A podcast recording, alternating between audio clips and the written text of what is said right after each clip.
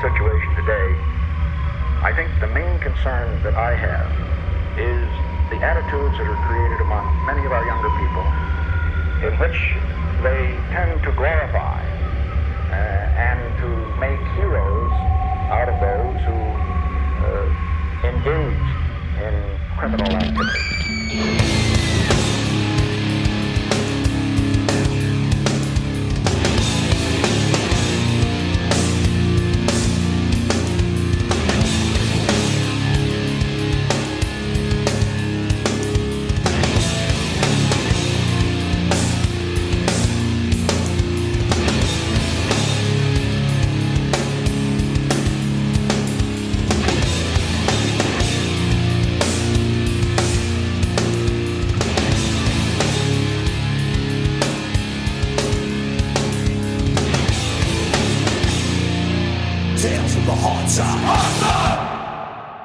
Λοιπόν, καλησπέρα. Ε, είναι το Tales from the Hard Side. Ε, καλησπέρα. Είμαι ο Αποστόλης και είναι ο Θανάσης. Καλησπέρα. Ε, είναι μια νέα προσπάθεια που ξεκίνησε από μια, είναι μια ιδέα ανθρώπων που θεωρούμε τον εαυτό μας μέλη μιας ευρύτερης αντικουλτούρας ε, με βάση και ε, απαρχές την punk μουσική και ό,τι αυτή περιλαμβάνει. Ε, εγώ βρίσκομαι στο Βόλο, ο Θανάσης βρίσκεται στην Αθήνα. Ε, βρήκαμε μια, ένα τρόπο να το κάνουμε αυτό έστω και από μακριά τώρα στην εποχή της καραντίνας, στην εποχή της πανδημίας. Ε, για πες και Θανάση, τι είναι το Tales from the Hard Side; Ναι, νομίζω ότι ήταν μια ιδέα την οποία σκεφτόμασταν και δύο καιρό, καθένας με τον δικό του τρόπο.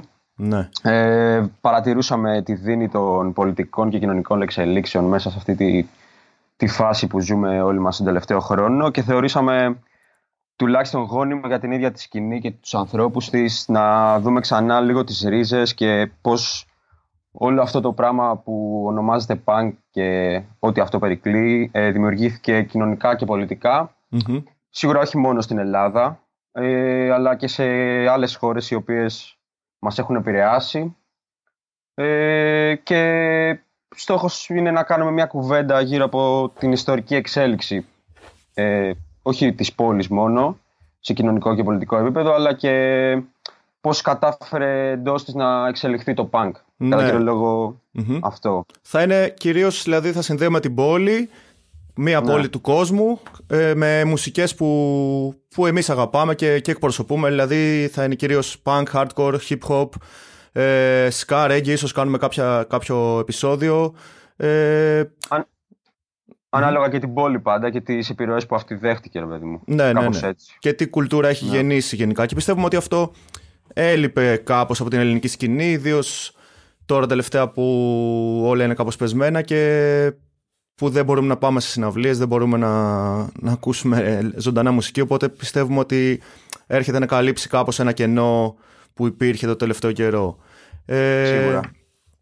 Οπότε στο πρώτο επεισόδιο ε, θα ασχοληθούμε με, τη, με την πόλη της Νέας Υόρκης, σωστά; Ναι, αποφασίσαμε, νομίζω και οι δύο έχουμε αρκετές και πολιτισμικές και ιστορικές ε, για τη Νέα Υόρκη και θεωρώ ότι ήταν καλή αφορμή να ξεκινήσουμε από εκεί. Τι λες; Ναι, ναι, εννοείται. Έχει γεννήσει και κοινωνικοπολιτικά κινήματα αλλά και, και μουσικά κινήματα τεράστια που ας πούμε είναι μέχρι ναι. σήμερα πολύ σημαντικά.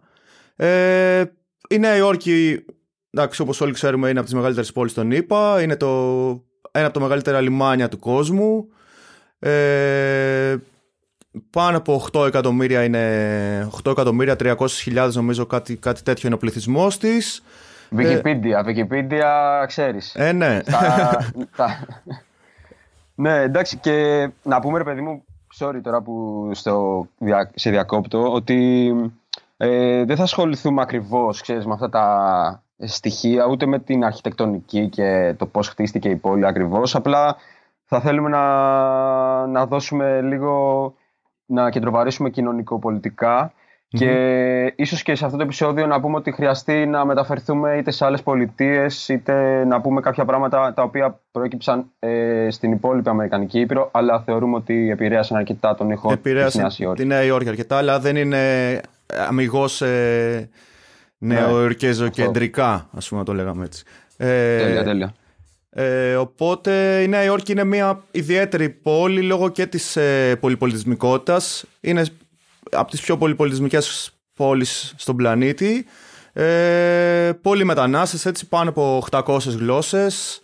Ε, Και επίσης μια πόλη που, που έχει παράξει υποκουλτούρες ε, και πολλές από αυτές που έχουν προκύψει και από, τη, και από την ύπαρξη και, και τη διαχείριση των μεταναστών ας πούμε, από, τη, από, το, από την ναι. πόλη.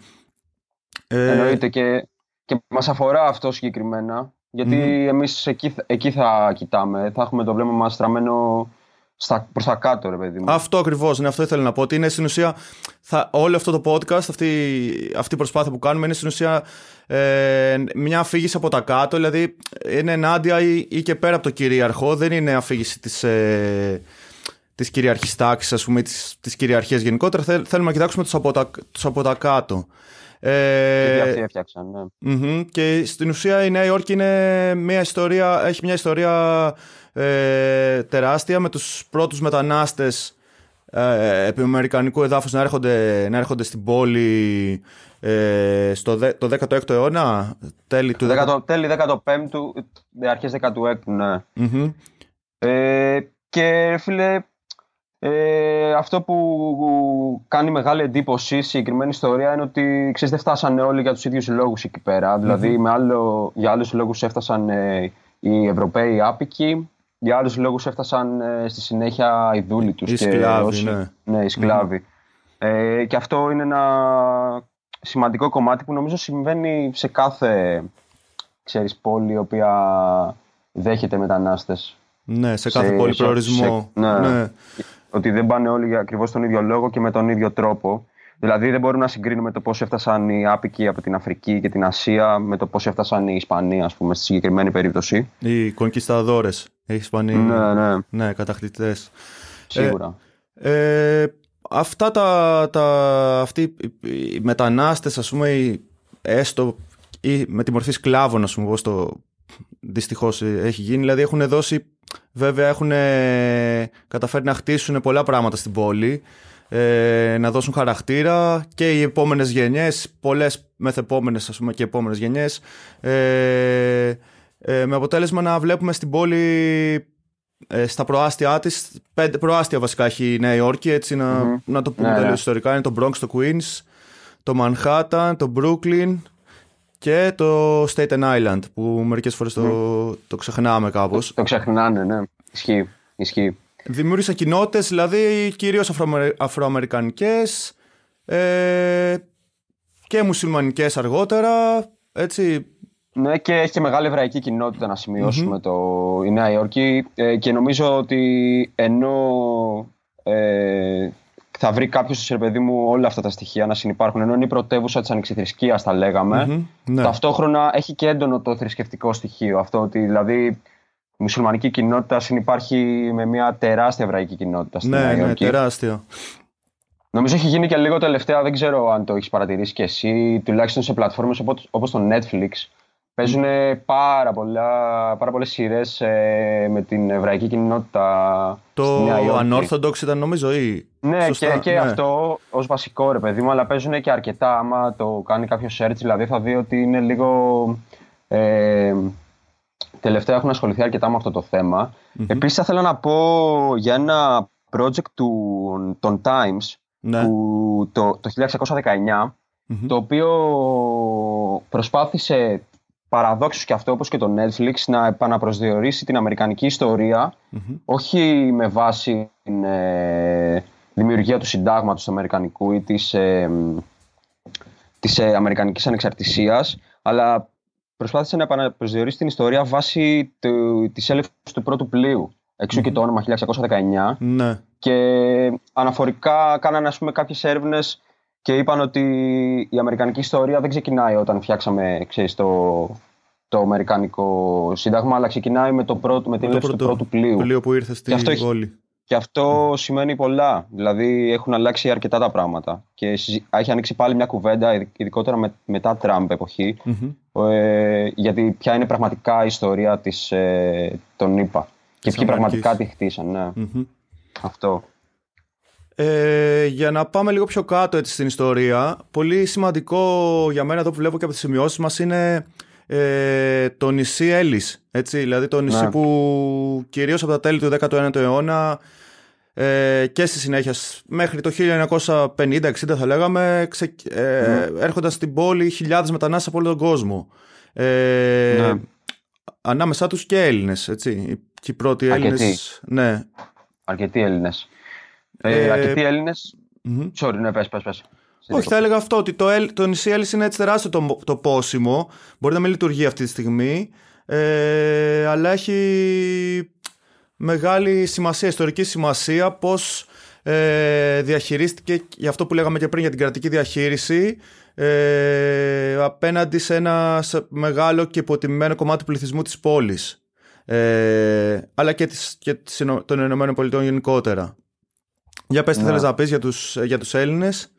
Ε, βασικά πριν πω γι' αυτό, θέλω να πω ρε παιδί μου αυτό που είπες ακριβώς, ότι είναι ένα τοπόσιμο, είναι πολύ χαρακτηριστικό ε, σημείο ε, της μεταναστευτικής ιστορίας των ε, Ηνωμένων Πολιτειών και πιο συγκεκριμένα της ε, πόλης της Νέας Υόρκης, ε, βλέποντάς το. Ε, επίσης είναι σημαντικό να το αναφέρουμε ε, ως ε, κομμάτι της κρατικής δηλαδή αυτό που είπες ναι. και εσύ, ότι δεν μπορεί να ε, μην δώσει κανείς βάση στο γεγονός ότι υπήρχε, υπήρχε από τότε αυτό το κέντρο υποδοχής, το οποίο, ξέρεις, τουλάχιστον στα δικά μου αυτιά άργησε να ακουστεί. Το άκουσα τώρα με ε, τα πρόσφατα γεγονότα στην Ελλάδα, το 2015 και μετά. Εγώ κυρίως από κάποιες ταινίες το θυμάμαι, δηλαδή και παλιότερα. Ναι, ε, και είναι πολύ χαρακτηριστικό χαρακτηριστικό το κομμάτι της υγείας, ρε παιδί μου. Α, δεν ναι, ξέρω, ναι. Δεν ξέρω τι έχεις να πεις γι' αυτό. Που η ένταξη των ανθρώπων γινόταν με βάση το κριτήριο το αν έχουν κάποια ασθένεια, το είδος της. Έμπαιναν σε καραντίνα, μακρο... νομίζω κιόλας έτσι. Ναι, ναι. Όπως, ζούμε και τώρα, δηλαδή πάνω κάτω. Ναι. Εντάξει, τότε το... κάνανε και το. και άλλα τεστ, έτσι. Το τεστ παρθενίας στις γυναίκες. Ναι, ε... αυτό ήταν Αγγλία, ναι. Αυτό. Ναι. Αυτό ναι, έχεις, έχεις δίκιο, έχεις δίκιο. Αυτό ήταν, ε, ε, πώς το λένε, σε κατηγοριοποίηση και φακέλωμα, ας πούμε. Σε κάθε, ναι. Φακέλωμα εντελώς. Ειδικά το τεστ παρθενίας, ε, το οποίο στόχευε και στις γυναίκες, να πούμε mm-hmm. γιατί ήταν. Ήταν το τεστ που κάνανε ε, στις συνδέες γυναίκες στην Αγγλία όταν φτάνανε μετά την ε, αποαπικιοποίηση. Από την, ναι, από την Αφρική. Ε, ε Αφρική και Ινδία. Ναι. Οι οποίες συνήθως πηγαίνανε ως δεύτερη γενιά μεταναστών είχε, ξέρεις, πηγαίνανε να βρουν κάποια ε, με στόχο να παντρευτούν και σε κάρα δεν το... ήταν παρθένες ας πούμε, ναι, δηλαδή τελείως αυτό ακριβώς, ναι. τραγικό. Ναι. ναι ε, το Έλλης δηλαδή κλείνει, πότε κλείνει, στο το 1920 περίπου, πότε... Το 24 που mm-hmm. έχουμε τον ε, πρώτο, ένας από τους πρώτους αντιμεταναστευτικούς νόμους του 20ου αιώνα, mm-hmm. για τη ΣΥΠΑ, των ε, National Origins. Mm-hmm. Ε, και αυτό συνέβη γιατί είχε υπερπληθώρα ε, μεταναστών μετά τον Πρώτο Παγκόσμιο Πόλεμο ναι. και, και είχε ε, ξεσηκωθεί ο κόσμος ότι δεν χωράνε άλλοι μετανάστες, τα κλασικά. Ναι. Αυτό με το Έλλης και να ξαναγυρίσω σε αυτό που δεν τελείωσα πριν για τους Έλληνες. Ναι. Ε, έχει, ένα, έχει site το Ellis Island για όποιον θέλει να το επισκεφτεί, να, να δει την ιστορία, φωτογραφικό υλικό κλπ. Το οποίο έχει ε, κάτι πολύ τρελό. Έχει ένα, μια εφαρμογή εξερεύνησης βάσει Δηλαδή, βάζεις εσύ όνομα, επίθετο και προέλευση.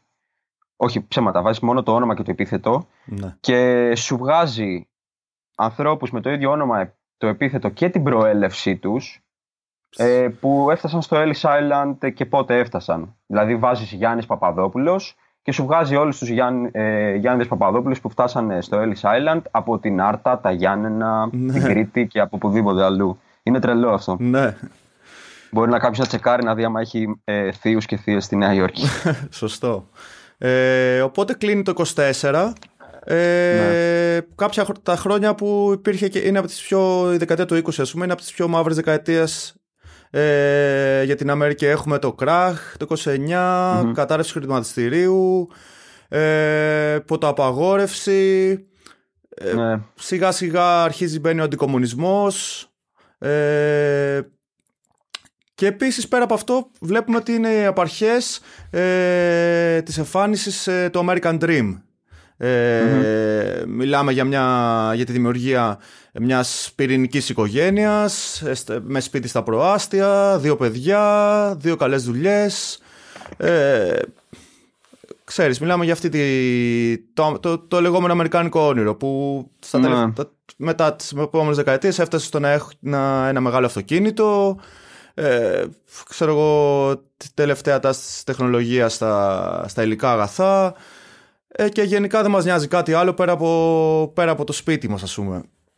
Ναι, ε, όχι, είναι, είναι αυτό ακριβώς που λες, παιδί μου. Αυτό ακριβώς που λες, ναι. Όλο αυτό, όλες αυτές οι φράσεις που είπες συμπυκνώνουν το αμερικάνικο όνειρο. Βέβαια αυτό ε, για έχουμε... τους λευκούς κυρίως τότε. Ε, Καλά, σίγουρα, ναι. σίγουρα ναι. Ένα, ένα κοτόπουλο σε κάθε κατσαρόλα και δύο αυτοκίνητα σε κάθε γκαράζ, έλεγε ο Χούβερ. Αυτό και νομίζω και, ναι. και, αυτό συμπυκνώνει τη, τη, το όνειρο. Αλλά ναι, δεν νομίζω ότι για τους Αφροαμερικανούς ε, υπήρχε ε, κάποια Ε, δηλαδή, νομίζω ότι το όνειρο αυτό προοριζόταν κυρίως για τους λευκούς. Για τους Αφροαμερικανούς υπήρχε, συνέχιζε να υπάρχει το καθεστώς διακρίσεων ε, και κυρίως στις ε, περιοχές τους, του Νότου. Του Νότου ιδίως, ναι. ναι. Πολιτική που εφαρμόστηκε γενικά και με το Roosevelt, με το New Deal, mm-hmm. τις επόμενες δεκαετίες, μετά το Hoover δηλαδή. Αυτό. Ε, δεν ξέρω αν θες να κάνουμε κάποιο διάλειμμα, να βάλουμε κάποιο κομμάτι, να πούμε ναι, κάτι... Μπορούμε να βάλουμε έτσι, ένα, να κάνουμε ένα μουσικό διάλειμμα. Έχουμε κάτι από το West Side Story, έτσι, κάτι... Ναι, ένα μικρό... Ακούσουμε, ναι, ένα απόσπασμα από το West Side ένα απόσπασμα το West Side Story, ένα musical των 50s, ας πουμε που διαδραματίζεται στο Upper West Side, έτσι μια εργατική πολυπολιτισμική ε, γειτονιά, ε, όπου νομίζω δεν το, δεν το βάζουμε τόσο για τη μουσική για, για το μουσικό του κομμάτι, ρε παιδί μου. Ε. Απλά αντικατοπτρίζει λίγο κάπως τη, την κατάσταση ναι. της εποχής Αυτό και είναι ωραίο να, να ακούσουμε έτσι ναι, στο ναι, ένα ναι. λεπτό. Και επανερχόμαστε.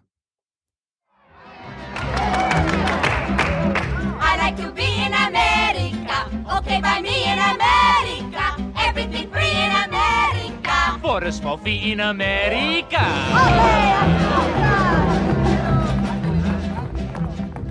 Buying on credit is so nice. One look at us and they charge twice. I have my own washing machine. What will you have though to keep clean? Skyscrapers bloom in America. Cadillac zoom in America. Industry boom in 12 in a room in America. Lots of new housing with more space. Lots of doors slamming in our face. I'll get a terrace apartment. Better get rid of your accent. Life can be bright in America. If you can fight in America. Life is alright in America. If you're all white in America. Ωραία. Ε...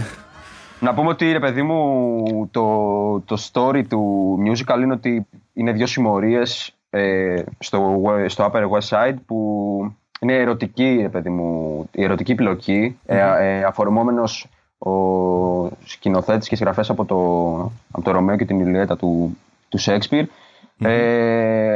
Ε, είναι δύο συμμορίες όπου ο αρχηγός της μίας ερωτεύεται τον, την αδερφή του αρχηγού της άλλης. Ναι. ναι, και έχει μια τέτοια πλοκή, ρε παιδί μου. Αλλά νομίζω ότι όποιος έδωσε βάση στους τοίχου καταλαβαίνει ακριβώς αυτά που είπαμε και, στο...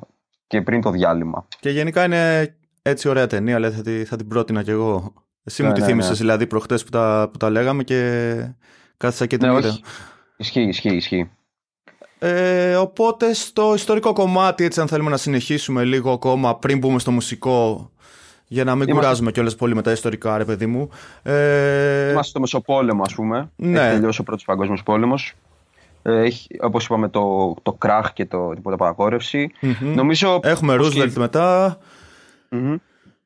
Νομίζω πως και οι δύο παγκόσμιοι πόλεμοι βρήκαν την, την Αμερική όχι μόνο νικήτρια ε, ε, στο αλλά κομμάτι και του, ναι. ηγέτιδα στο διακρατικό ανταγωνισμό. Ξεκάθαρα, ναι. Ξεκάθαρα και το έχουμε μετά το αντίπαλο δέος που είναι στο Σοβιετική Ένωση. Που Ναι. ξεκινάει Που ήταν- η Αμερική στην Ήταν ουσία. και σύμμαχος έτσι. Να πούμε ότι ήταν, δηλαδή ήταν Αρχικά ήταν σύμμαχος σύμμαχος. χώρα. Ναι. Ναι.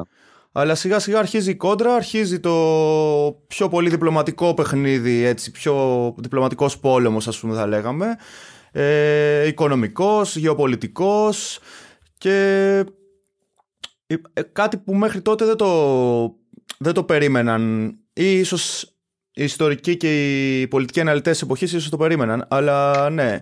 ε, Ο κόσμος δεν το γνώριζε. Ο απλός κόσμος δεν το γνώριζε. Και ξεκινάει το, το βαθύ αντικομουνιστικό αίσθημα να, να αναπτύσσεται στη, στις Ηνωμένες Πολιτείες Μμμ. και κατ' επέκταση και στη Νέα Υόρκη που, που συζητάμε σήμερα. Ε, και από το άλλο κομμάτι έχουμε αυτή την, ε, την αντίθεση της Σοβιετικής Ένωσης που ε, οτιδήποτε είναι δυτικό, οτιδήποτε είναι δυτικό, φέρ το Αμερικ... Αμερικάνο, φέρ- φέρνει σε, σε Αμερική το, το μπανάρουμε ρε παιδί μου, δεν, δεν, δεν, Ναι. δεν μας κάνει. Ε, ψυχροπολεμικό κλίμα θα έλεγα δηλαδή επικρατεί για, και για πολλά χρόνια έτσι. Ναι, είναι αυτό. Δηλαδή όλο αυτό που είπαμε πριν, ε, το, ο πόλεμος δια αντιπροσώπων ε, μέσω διπλωματίας Μμμ. και συνέχεια που μεταφέρεται και σε πολεμικό επίπεδο μακριά βέβαια από το κέντρο των δύο περιοχών είναι αυτό που ονομάζουμε Στο ψυχρός Βιετνάμ, πόλεμος. ας πούμε, και στο Βιετνάμ. Ναι, Ε, νομίζω το Βιετνάμ είναι, και- είναι μεγαλύτερη, το μεγαλύτερο παράδειγμα. Ναι. Έχει κι άλλα βέβαια. Α- Απλά το Βιετνάμ είναι το μεγαλύτερο γιατί διήρκησε και 20 χρόνια Μμμ. ε, και ενεπλάκησε, ε, ενεπλάκησαν πολύ έντονα και οι δύο πλευρές. Γε- Γενικά το Βιετνάμ ήταν, είναι μια περίεργη φάση γιατί υπήρχαν και οι Γάλλοι πριν. Ναι. Δηλαδή, ε, μ- τα, μόλις φεύγουν οι Γάλλοι έρχονται οι Αμερικάνοι είναι λίγο, πολύ, είναι λίγο έντονο το κλίμα για κάποιες δεκαετίες. στο- Ε, ε, και χαρακτηριστικό είναι και αυτό που είπες, ρε παιδί μου, το ιδεολογικό. Δηλαδή το πόσο έντονος ε, αντικομουνισμός υπήρχε στη Μμμ. Δύση και γεγονός που Αντιαμερικανισμός φαίνεται και- στην, ε, στη Σοβιετική Ένωση, Ναι, ας πούμε. Ναι. ναι, δηλαδή απαγορευόταν, κάπου διάβαζα, απαγορευόταν, ε, απαγορευόταν τα Levi's jean, τα Ναι. comics, το rock and roll. Το rock and roll σίγουρα και ίσως είναι και καλή πάσα για να πάμε και στο μουσικό κομμάτι τώρα. Δεν ξέρω. Θέλεις να Ναι, πούμε νομίζω- κάτι άλλο για Εντάξει. τον ψυχρό πόλεμο τώρα; Ε, κοίτα, εγώ να σου πω ότι ναι, εδώ πέρα ε, είχαμε βάλει εμείς μια τελεία ιστορικά, έτσι, Ναι. θεωρητικά. Και να, το φοβόμουν λίγο, αλλά νομίζω ότι ρόλαρε πολύ ωραία και δεν νομίζω να κουράσαμε αρκετά με το ε, ιστορικό κομμάτι. Ε, οπότε νομίζω, εγώ δεν έχω εγώ να πω κάτι για το ψυχο, ψυχροπολεμικό κομμάτι. Θεωρώ ναι, μωρέ, εντάξει. σημαντικό Και ο αυτό- κόσμος τώρα αυτό που μπορεί είπαμε, να... Το, πο- Ναι, για πες. το πολιτισμικό. Το Ναι. πολιτισμικό νομίζω ότι είναι αρκετά σημαντικό.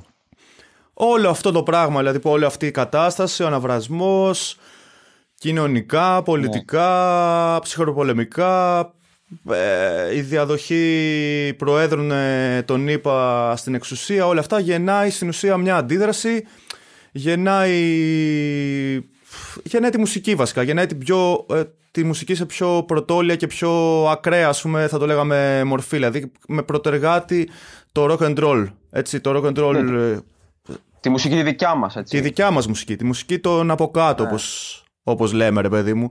Ναι. Ε, Γεννάει, και, κι- γεννάει, ρε παιδί μου, φαίνεται και από τα κινήματα που υπάρχουν εκείνη την περίοδο αυτός ο αναβρασμός. νομίζω Δηλαδή, πάει χέρι-χέρι η μουσική με, το, με τα κινήματα, δηλαδή το πολιτιστικά κινήματα με τα πολιτικοκοινωνικά κινήματα κάπως επ- αλλο- αλληλεπιδρούν και αλληλεπηρεάζονται. Ναι. ναι, δηλαδή θεωρώ ότι πρέπει να κάνουμε μια, φο- μια αναφορά και σε αυτό ότι το, με, μετά το 60, 70 και όσο περνούσε, ξέρω εγώ, ε, τελείωνε, έφτανε προς το τέλος το ψυχρός πόλεμος, έχουμε μεγάλη ένταση στα κινήματα και θεωρώ ότι μπορούμε να σταθούμε λίγο εδώ πέρα, Μμμ. γιατί και στη μουσική φαίνεται αυτό, ε, αλλά και κοινωνικοπολιτικά. Δηλαδή δεν μπορούμε να, να ξεχάσουμε τους Μαύρους Πάνθυρες, Ναι. ε, το κίνημα της μη επίθεσης με το Martin Luther King Μμμ. Ε, και άλλα κινήματα όπως ξέρεις, για τα δικαιώματα των ε, ομοφυλόφιλων, Των υπέρ γκέι, της σεξουαλικής, ναι, ε, σεξουαλικής απελευθέρωσης. απελευθέρωσης. Βεβαίως, ναι, πολύ σημαντικά Ναι. κινήματα. Ε, το φεμινιστικό κίνημα. Ναι, ισχύει. Ε, όλα αυτά... Και... Μμ. Ναι, πες. sorry. Πες, πες. Ναι, νομίζω ότι όλα αυτά δεν μας δίνουν την πάσα να πούμε ότι πώς ξεκινάει και να χτίζεται η μουσική για την οποία θέλουμε να συζητήσουμε. Ναι, όλα αυτά τροφοδοτούν τη, τη μουσική, ναι, ακριβώς αυτό, δηλαδή ξεκινάει το rock and roll. Ε, από πού ξεκίνησε τώρα, δηλαδή επειδή υπάρχουν ε, οι απόψεις δίστα, δηλαδή οι Beatles επηρέασαν το rock and roll. ε. Ε, Εσύ δική μου γνώμη. ναι, Ε, εσύ, εσύ τι λες; Θα- Ε. Εγώ νομίζω ότι τα σκαθάρια έπαιξαν μεγάλο, το μεγαλύτερο ίσως ρόλο σε αυτή τη φάση. έπαιξαν μεγάλο ρόλο σίγουρα, αλλά και αυτοί πιστεύω ότι είχαν επηρεαστεί ήδη από το, το rock and roll της Αμερικής, ρε παιδί μου, του Νότου. Ναι, σίγουρα, σίγουρα. σίγουρα. Ναι, οπότε τώρα ποιο. Η κότα γέννησε το αυγό ή το αυγό την κότα, ίσω. σω πάει έτσι η φάση τώρα, Ε, δεν ξέρω. Τέλος εγώ, θα πάντων. παραμείνω, εγώ, θα, εγώ θα παραμείνω στην πρωταρχική μου θέση και θα πω ότι τα σκαθάρια ε, έβαλαν το λιθαράκι τους, ε, το πρώτο λιθαράκι σε αυτή τη φάση. Σίγουρα, εντάξει. Αλλά ναι. ναι, ναι. Ε, και έρχεται το και το rock and roll στην Αμερική. Το αγκαλιάζουν οι νέοι, έτσι, με, το εντάσσουν στην καθημερινότητά τους. Ε, αλλάζουν τον τρόπο δυσήματος ίσως επίσης. Δηλαδή βλέπουμε, βλέπουμε να μπαίνει η κουλτούρα του rock and roll αρκετά στην νεολαία της, στην αμερικάνικη νεολαία. Ναι. Ε, Παίζει μια απελευθέρωση γενικότερη, απελευθέρωση ηθών που λένε και Ναι, οι ναι, ναι. κοινωνιολόγοι. Ε, αλλά ναι, νομίζω ότι είναι ξεκάθαρα ένα κίνημα το οποίο επηρεάζει και στην καθημερινότητα αρκετά των νέων. υπάρχει και το κίνημα το hippies, παράλληλα, Ναι. έτσι, Ναι, ναι. που... Το οποίο, το οποίο εντάξει, εγώ δεν θα, θα ήθελα να σημειώσω, ρε παιδί μου, ότι ξέρεις, άλλ- αλλιώς το βλέπουμε σήμερα. Λέει ο άλλος είναι, ξέρεις, είναι hippie, Είναι ξέρω εγώ, hippies, επειδή, ναι. επειδή πάει και κάνει δύο μήνες κάμπινγκ. Αλλά νομίζω ότι δεν είναι αυτό. Δηλαδή δεν είναι όπως την έχουμε τη λέξη σήμερα στο, στο νου μας. Με κάπως αρνητική Για- χρειά υπάρχει, ειδικά στο, στο κίνημα Ναι. του punk, hardcore και με αυτό Ναι, που υπάρχει ασχολούμαστε. με κάπως λέει- Ναι. Αρνητική χρειά, αλλά για τα 70s νομίζω οι hippies ήταν κάτι αρκετά ριζοσπαστικό. Ήταν ρεξικέλευτο τότε. Ο- Ναι, ναι. Ισχύει με τα, με τα αρνητικά τους προφανώς, ρε παιδί μου, Ναι, αλλά εννοείται. ήταν κάτι αρκετά ριζοσπαστικό. Δηλαδή, είχε- ναι, και είχαν βγει πολλές φορές στο δρόμο, ρε παιδί μου. Δεν ήταν κάτι το οποίο το, όπως το έχουμε στο μυαλό μας σήμερα. Ήτανε, είχαν λόγο και μέσω της μουσικής, στο φεστιβάλ. Μμμ. Ε, αλλά μπορώ να, ας πούμε, μπορώ να φέρω στο μυαλό μου αρκετές διαδηλώσεις, ε, ειδικά την πρώτη πενταετία, την περίοδο διακυβέρνησης Νίξον, Μμμ. οι οποίες ε, έχ- είχαν φτάσει και έξω από το Λευκό Οίκο. Δηλαδή υπάρχουν εικόνες, άμα μπει κάποιος ε, με ένα απλό Google search, θα δει τε- μια τεράστια πορεία hippies να έχει φτάσει έξω από το Λευκό Οίκο, ξέρεις, και να τα σπάει για όλα αυτά που είπαμε πριν, τα δικαιώματα Στην των ουσία γυναικών. θα έλεγα ότι οι μαζικές διαδηλώσεις δηλαδή στην Αμερική τότε έπαιξαν πολύ μεγάλο ρόλο, ρόλο οι hippies. δηλαδη πρώτα- οι πιο μαζικές διαδηλώσεις και λευκών, όχι ε, όπως είπαμε πριν για τα δικαιώματα των μαύρων ή τη- τις πορείες του Μάρτιν Λούθερ Κίνγκ και τα λοιπά ρε παιδί μου ήταν, έπαιξαν πολύ μεγάλο, μεγάλο ρόλο. Τώρα εντάξει σίγουρα είχαν τα αρνητικά τους, σίγουρα δεν είναι όπως είναι σήμερα ο χίπης του σήμερα δεν είναι όπως Μμμ. του τότε, αλλά εντάξει, τώρα Ναι. αυτό είναι μια άλλη κουβέντα. Υπήρχε το κίνημα το hippies δηλαδή και το, το rock and roll. Ε, πολύ σημαντικές rock bands ήδη στα 60s, ε, ιδίως στα τέλη των 60s. Ε, Έχουμε το Lou Reed, έτσι, τους Velvet Underground. Ε, ε, οι Blondie, Blondies. που, που φλερτάρουν με το, με το, με το punk. Α, Μμμ. Αρχίζουν και φλερτάρουν με το punk. Εντάξει, με φωνάρα έτσι την Debbie Harry Μμμ. και πε- τρελή περσόνα Και για πολύ μένα. μεγάλη περσόνα, ναι, που, που ακόμα παίζει νομίζω. Πρόσφατα την είδα σε μια ταινία ή κάπου κάτι είδε. Ναι, ναι, ναι, ναι, Ναι, ναι. ισχύει. Ε, New York Dolls. New York Dolls. Μμμ. Σωστό. Ε, γενικά αρχίζει και εξετυλίγεται ένα μεγάλο, κου- το μεγάλο κουβάρι του rock and roll που αρχίζει και ξεφεύγει λίγο και τα πλαίσια του rock and roll, πηγαίνει προς το πιο aggressive, πιο- προς το πιο punk. Ε, ε, παραμένει βέβαια να υπά- ε, σε μεγάλη... ε, Ίσως είναι και μια αντίδραση θα έλεγα το, προ- ότι πηγαίνει προς το punk ίτως ότι προς το ψυχεδελικό rock που ήταν ε, το progressive rock, το πολύ τεχνικό rock ψυχεδελικό που ήταν στην εποχή άρχισε να γίνεται στη μόδα τότε και ίσως οι νέοι ρε παιδί μου με το πιο, με το πιο απλοϊκό τρόπο παίξήματος, τα τρία κόρντα, όλα αυτά που λέμε δηλαδή για το punk, ε, βρήκαν εκεί πέρα το, το δικό τους ε, καταφύγιο ρε παιδί μου προς το, προς το rock, punkizon rock and roll. Θα το έλεγα έτσι. Ναι, κάτι απλό. Κάτι, απλό. κάτι που μπορούν να το κάνουν όλοι. Τρία, ναι, τρία απλά κόρντα που έλεγε για Πουλικάκος σε μια. Ναι, ναι, ναι, ξεκάθαρα. Δεν ξέρω. Ξέρεις αυτό το απλό το οποίο ε, τα λέει όλα με το στίχο του. Και ίσως για να κάνουμε πάσα και για την επόμενη μουσική επιλογή, μία από τις μπάντες νομίζω που ε, συμπεριλαμβάνουν όλα αυτά, περικλείουν όλα αυτά που λέμε ήταν ε, οι Ramones, έτσι. Ναι, νομίζω ότι είναι το 74 ε, που εμφανίζονται πρώτη φορά οι Ramones. Νομίζω ότι ε, γίνεται εμφανέ, εμφανής και μουσικά αυτή η ένταση που υπαρχει ε, και νομίζω ότι μας δίνει πολύ καλή μουσική πάσα αυτό. Ωραία, θα ακούσουμε το οι Ramones Johnny, Joe, Didi και Tommy έτσι από το Queens. Ε, ναι. Θα ακούσουμε ένα κομμάτι που έχει ένα υπόβαθρο. Αν θες να, να μας πεις είναι το Havana Fair. Ναι, νομίζω ότι δεν το, ναι, δεν το επιλέξαμε τυχαία το κομματι γιατί ψαχνόμασταν λίγο, αν θυμάσαι και εσύ, να δούμε ναι. ποιο θα βάλουμε από Ramones, κάποιο που να θυμίσει Νέα Υόρκη και αυτά. Αλλά νομίζω ότι το Havana Fair είναι ένα κομμάτι το οποίο έχει και μια πολιτική χρειά. Είναι από το πρώτο άλμπουμ, ε, το μονιμο ε, και είναι πειρασμένο από ένα κόμικ που υπήρχε τότε στο Mad Magazine, το Spy vs Spy και κάνουν αναφορά στον πόλεμο κατασκόπων μεταξύ ΙΠΑ και Σοβιετικής Ένωσης το... Ακούγεται αρκετά μέσα στο τραγούδι λέξη μπανάνα ναι. και δεν είναι. δεν το λένε για πλάκα. Είναι ναι. Ο πόλεμος της μπανάνας. Της εταιρεία. ναι, ναι, ο πόλεμος μπανάνας της United Fruit Company, τη σημερινή Τσικίτα, παιδί μου, ε, που εκμεταλλεύονται, ε, εκμεταλλεύονταν τους ε, γενεί ε, παραγωγούς μπανάνας. Ναι. Λόγω ε, διαφοράς ε, ΙΠΑ και Σοβιετικής Ένωσης και της αντικομουνιστικής πολιτικής που η πρώτη είχε επιβάλει στην κουβα Οπότε μπορούμε να ακούσουμε. Μπορούμε το... να ακούσουμε το Ramones. Το κομμάτι, ναι.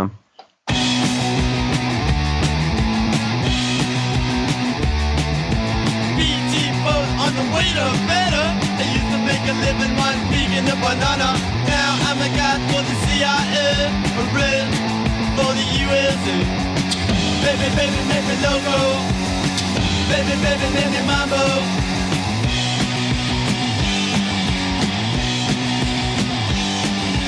Same spot, only keep it till the truth. First stop, I better go, go. I used to make a living on picking the banana bread.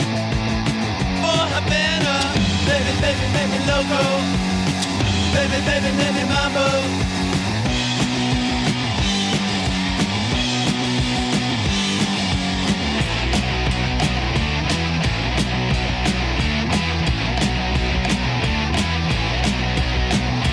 BT foot on the way to better. I used to make a living on vegan the banana.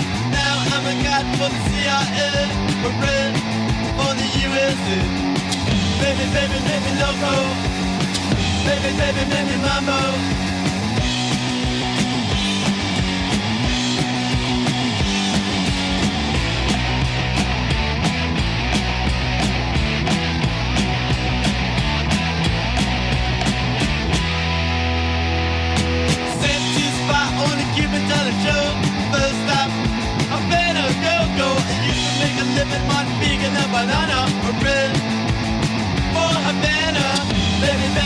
loco. Baby, baby, make me mambo.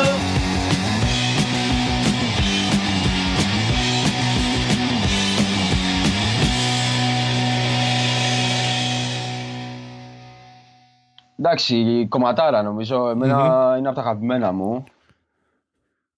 Είναι, το, είναι πολύ ωραίο που έχει και αυτό το υπόβαθρο, ρε παιδί μου. Δεν είναι ένα απλό κομμάτι ξέρεις ε, ναι. is a punk rocker και τα λοιπά που και αυτά έχουν τη, προφανώς τη, τη δικιά τους αξία ε, ναι, Αρκετά rock and roll θα λέγαμε για τα πρώτα. Σίγουρα δηλαδή είναι σαφέστατη επιρροή και ε, να μην πούμε ότι και τα υπόλοιπα είναι αρκετά rock Στην ουσία η Ramones είναι αυτό. Κάτι ανάμεσα σε punk rock και rock and roll παιδί μου. Είναι το ιδιαίτερο αυτό στυλ που που εισήγαγαν. Ναι. Ε, Ramones από τις πρώτες μπάντες που εμφανίζονται και σε ένα πολύ ιστορικό επίσης ε, το πόσιμο και χώρο συνάντησης και χώρο δημιουργίας το θρηλυκό κλαμπ CBGB's που ανοίγει ναι. ένα χρόνο νομίζω πριν από, το, πριν από το κομμάτι που ακούσαμε που το, το κομμάτι που ακούσαμε νομίζω κυκλοφόρησε το 1974 ναι. Ε, CBGB's ναι. είναι Country Bluegrass Blues στην ουσία το όνομα, ναι. μόνο αυτό δεν έπαιζε από ένα σημείο και μετά έτσι μόνο αυτό το στυλ ίσως και ποτέ ξέρω ναι Γίνεται... Ε, αυτό που είπες, ναι, ήταν, ήταν το, το σημείο συνάντησης από το 1973 και έπειτα ε, και νομίζω ήταν και το έπαιξε τρελό ρόλο στην κοινωνική αναπαραγωγή αυτών των ε, ανθρώπων και της εξέλιξης του ίδιου του αμερικάνικου πανκ, ναι. του νεοϊορκέζικου πανκ. Και κατ' επέκταση συνέχεια και, και για το hardcore που θα πούμε στη συνέχεια. Ήταν το χωνευτήρι όλων αυτών, των ναι. περιθωριακών, των μαλλιάδων, των skinheads, των όλων, ξέρω εγώ, από τις φτωχογειτονιές της Νέας Υόρκης έδωσε, έδωσε, τους έδωσε το χώρο να εκφραστούν, να φτύσουν στίχους στα μικρόφωνα, να ξύσουν τις κιθάρες τους, ρε παιδί μου, ήταν το CBGB's από τα πιο ιστορικά, αν όχι το πιο ιστορικό βασικά κλαμπ στον κόσμο θα έλεγα για, για αυτή τη μουσική. Ε, ναι. Όλες οι μπάντες της εποχής πρώτες εμφανίσει εκεί πέρα. Οι Ramones όπως είπαμε, Misfits, Blondie, Talking, Talking Heads. Ναι. ναι. Γενικά ακόμα το, βλέπουμε το, το logo του CBGBs υπάρχει, δηλαδή άμα πάει κάποιος σε μια συναυλία θα, θα, δει μια μπλούζα με CBGBs δηλαδή στον κόσμο οπουδήποτε ναι. ή, να έχουν κάνει rip-off το logo και να έχουν κάνει το δικό τους ε, μια μπάντα επειδή να έχει χρησιμοποιήσει το logo του CBGBs και ξέρεις με το δικό του λογότυπο κάπως έτσι δηλαδή υπάρχει παντού ε, Τη γραμματοσυρά λες. Ε. Τη γραμματοσυρά, ναι, sorry. Ναι, ε, ναι. Sex Pistols επίσης. Να το έχεις δει το Simpsons, ρε. Το, ένα επεισόδιο, το ναι. Love Springfield Style. Είναι το, ένα από τα επεισόδια της 19ης σεζόν, ξέρω εγώ, που δείχνει αυτό τώρα με το πεις να πεις με Sex Pistols. Αν απαριστούν ναι. την Nancy και το Sid. Έχει πολύ φάση. Για όσους κουστάρουν έτσι οι Simpsons. Ναι. Ε, γενικά οι Simpsons είχαν πάντα και κάποιοι και μπάντες θυμάμαι που παίζανε, ξέρεις, ναι, είχαν, και είχαν αυτή, και οι γραμμόνες έχουν πάει, oh, μπράβο, ναι, έχουν, βάλει, έχουν πάει, ναι, έχουν, τους έχουν αναπαραστήσει. Ε, και το punk όλο αυτό το, το κίνημα του punk, ρε παιδί μου, γεννάει και το κίνημα του hardcore. Στην ουσια δηλαδή στα τέλη του... Αν και το hardcore Γεννήθηκε στην ουσία, ρε παιδί μου, ιστορικά στην Καλιφόρνια. Ε, με πρώτες μπάντες τότε, Germs, Middle Class, ε, Black Flag μετά κτλ. Ε, νομίζω ότι βάζει πολύ, πολύ σημαντικές βάσεις στη Νέα Υόρκη. Στην, που έρχεται λίγο στις αρχές της δεκαετίας του 80 και το 80-81 και, και, από το 70, και από το 79 ναι. ίσως. Ε, με, με τεράστια σκηνή. Ε, ίσως ήταν και αυτή λίγο η διαφορά ότι ξέρεις η Καλιφόρνια ήταν ε, τα οι περισσότερα παιδιά το hardcore ε, συγκροτημάτων ήταν πιο πολύ από middle class ε, ξέρεις ωραίο, ωραίο καιρό, θάλασσα διαφορετικά. Σε σχέση με τη Νέα Υόρκη που το νεορκιόζικο έχω που έβγαλε πιο μεγάλη οργή φτώχεια, ανεργία, ναρκωτικά ξέρεις τα, τα συμπεριέλαβε όλα αυτά και ναι. έβγαλε ένα ήχο ξέρεις, πολύ οργισμένο Επίσης, επίσης ε, για μένα, δεν ξέρω αν μας θα συμφωνήσει αυτό, έχει να κάνει ότι η διαφορά του West με το East Coast εδώ Ότι η Νέα Υόρκη έχει πιο, είναι πιο κοντά στην Ευρώπη. Ναι, ναι, ναι, ναι ισχύει δηλαδή, και αυτό. ξέρεις, ότι έχει, είναι πολύ κοντά στην Αγγλία, όπου έχουμε και καλά και εκεί πέρα, θα τα δούμε και σε άλλο επεισόδιο σίγουρα, ε, πολύ μεγάλη ναι. άνθηση και της, και της μουσικής και του punk. Οπότε νομίζω ότι είναι ένα βήμα πιο κοντά Κατάλαβες. Και είχε και επιρροές στο New York Hardcore, δηλαδή από μπάντες τύπου ναι, Discharge ή τύπου GBH. Ε, γενικά το 77-82 ναι, ναι, όλο αυτό το, το, το, το, το κίνημα του punk επηρέασε πολύ της, την Αμερική, την Νέα Υορκέζικη σκηνή. Σίγουρα, ε, σίγουρα. Πρώτες μπάντες τώρα πάνω κάτω περισσότερε αρχίσαν όλες μαζί τότε, δηλαδή σε διαφορά εβδομάδων ή μηνών. Δηλαδή βλέπανε μια μπάντα στο GBGBs και κάνανε μπάντα, μπάντα και παίζανε την επόμενη Κυριακή στα λεγόμενα Sunday Hardcore Matinees που είχε το CBGBs τότε. Ε, Agnostic Front προφανώς, Warzone, ε, ναι. Reagan Youth, Reagan πολύ Youth. χαρακτηριστική γιατί ήταν ήταν και η περίοδος του Ρίγκαν τα 80's Μμμ. και υπήρχε αρκετό, αρκετή αντίδραση και σε αυτή την πολιτική. Ε, το Entry, Token Entry, Chrome Max σίγουρα. Ε, Chrome Max ε, Ω. και αυτή από τις πρώτες ε, μπάντες ρε παιδί μου, που παίξαν και στο GBGBs. Ε, ναι. Underdog, που εμένα είναι λατρεμένη μου. ναι, και εμένα από τις Και το- αγαπημένες μου. Το 86 μαζί με Bold και Gorilla Biscuits. Έχουμε Sick of It All, έχουμε Judge, έχουμε Youth Today, δηλαδή έχουμε από όλα τα είδη. Εντάξει και το hardcore είναι μια πολύ, πολύ σύνθετη μουσική σκηνή, μπορεί να είναι από Ναι, ναι, ναι. hardcore punk μέχρι μεταλλικό hardcore. Βέβαια το μεταλλικό hardcore ήρθε πιο μετά λίγο στην, ε, μετά το 85-86 ήρθε στη, στη- στη σκηνή της Νέας Υόρκης. Αλλά τότε είχαμε πάρα πολλές μπάντες, δεν ξέρω, ε, να ακούσουμε, μπορούμε να ακούσουμε και κάποιο κομμάτι τώρα. Ναι, νομίζω Ε, είπα, και- είπαμε πολλές, οπότε αξίζει Ας τουλάχιστον μία ακούσουμε από και αυτές. δύο θα έλεγα δηλαδή από... Τους Madball δεν τους Πάμε, είπαμε ναι. όμως ε, που θα ακούσουμε. Όχι. Ήταν στο Madball. τέλος η Madball της δεκαετίας. Ήταν στο τέλος της δεκαετίας. Ήταν το 88, Γι' αυτό το τους 88 ξεχάσαμε. οπότε ξεκίνησαν οι Madball, το 88 νομίζω. Ναι, 88-88. Μπορώ να κάνω και ένα wiki εδώ γρήγορα. Ε, Για τσεκάρε το. Το 88, ναι. Στην ουσία είναι το Είναι- αδερφού του. ετεροθαλή αδερφού του τραγουδιστού Aggressive Front, έτσι. Ο, ο, ο Ναι, Φρέντι. του Roger Miret. Ναι. Μμμ. Ο Φρέντι, ο οποίος έκανε και hip hop καριέρα, έτσι. Και hip hop πολύ καριέρα. σημαντική hip hop καριέρα. Που Δηλαδή, θα, θα μιλήσουμε πιο μετά για το hip hop, αλλά συν... είδες πώς συνδέεται Να τα τώρα. λέμε. Πλάκα-πλάκα δηλαδή που λέγαμε το πώς Ναι. συνδέεται το hardcore με το hip hop και στα Εννοείται. μέλη των συγκροτημάτων. Ε, οπότε εγώ λέω να ακούσουμε ένα Warzone Ρίχτω, ρίχτω εννοείται. και, αν... και για να ξεκουράσουμε και τον κόσμο μπορούμε να βάλουμε και ένα Madball στα καπάκια του New- New York City Άλλη κομματάρα, θα- ναι, νομίζω και από να Set It Off, ε, συνεχίσουμε το αγαπημένο. με τα τέλη των 80s και 90s κάπως να κλείσουμε το hardcore να περάσουμε και μετά και λίγο στο hip hop της, εννοείται. της πόλης. Έγινε. In our minds and in our hearts, we feel that hardcore music should stay out of big business and stay in the streets where it belongs. All you kids out there, always keep the faith.